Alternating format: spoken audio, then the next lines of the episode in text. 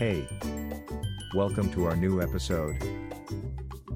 Navigating the path to citizenship, take an immigration exam today. Are you a foreign immigrant curious about the path to becoming a U.S. citizen? The process can feel overwhelming, but it doesn't have to be. Taking an immigration exam can help guide you through the process and set you on the right path. Today we're here to break down the steps you need to take to become a U.S. citizen. Determine your eligibility. Before you begin your citizenship application, you'll first need to determine if you're eligible. An immigration exam will help you understand the necessary criteria and determine whether you meet them. Gather required documentation. Once you have determined that you are eligible, you will need to gather all required documents. These may include your birth certificate, a valid passport, proof of current immigration status, and more. Complete the application process.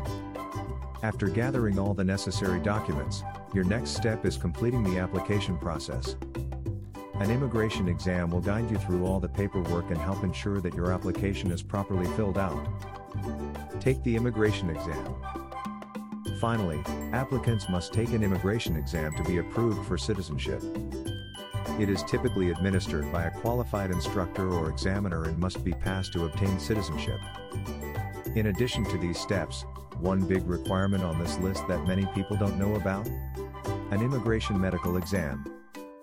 It involves your medical history, blood tests, and other tests to determine if you are a suitable candidate for citizenship. Are you ready to take the next step on your path to citizenship?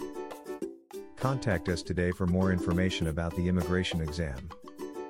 At Partida Corona Medical Center, we professionally conduct immigration exams in Las Vegas.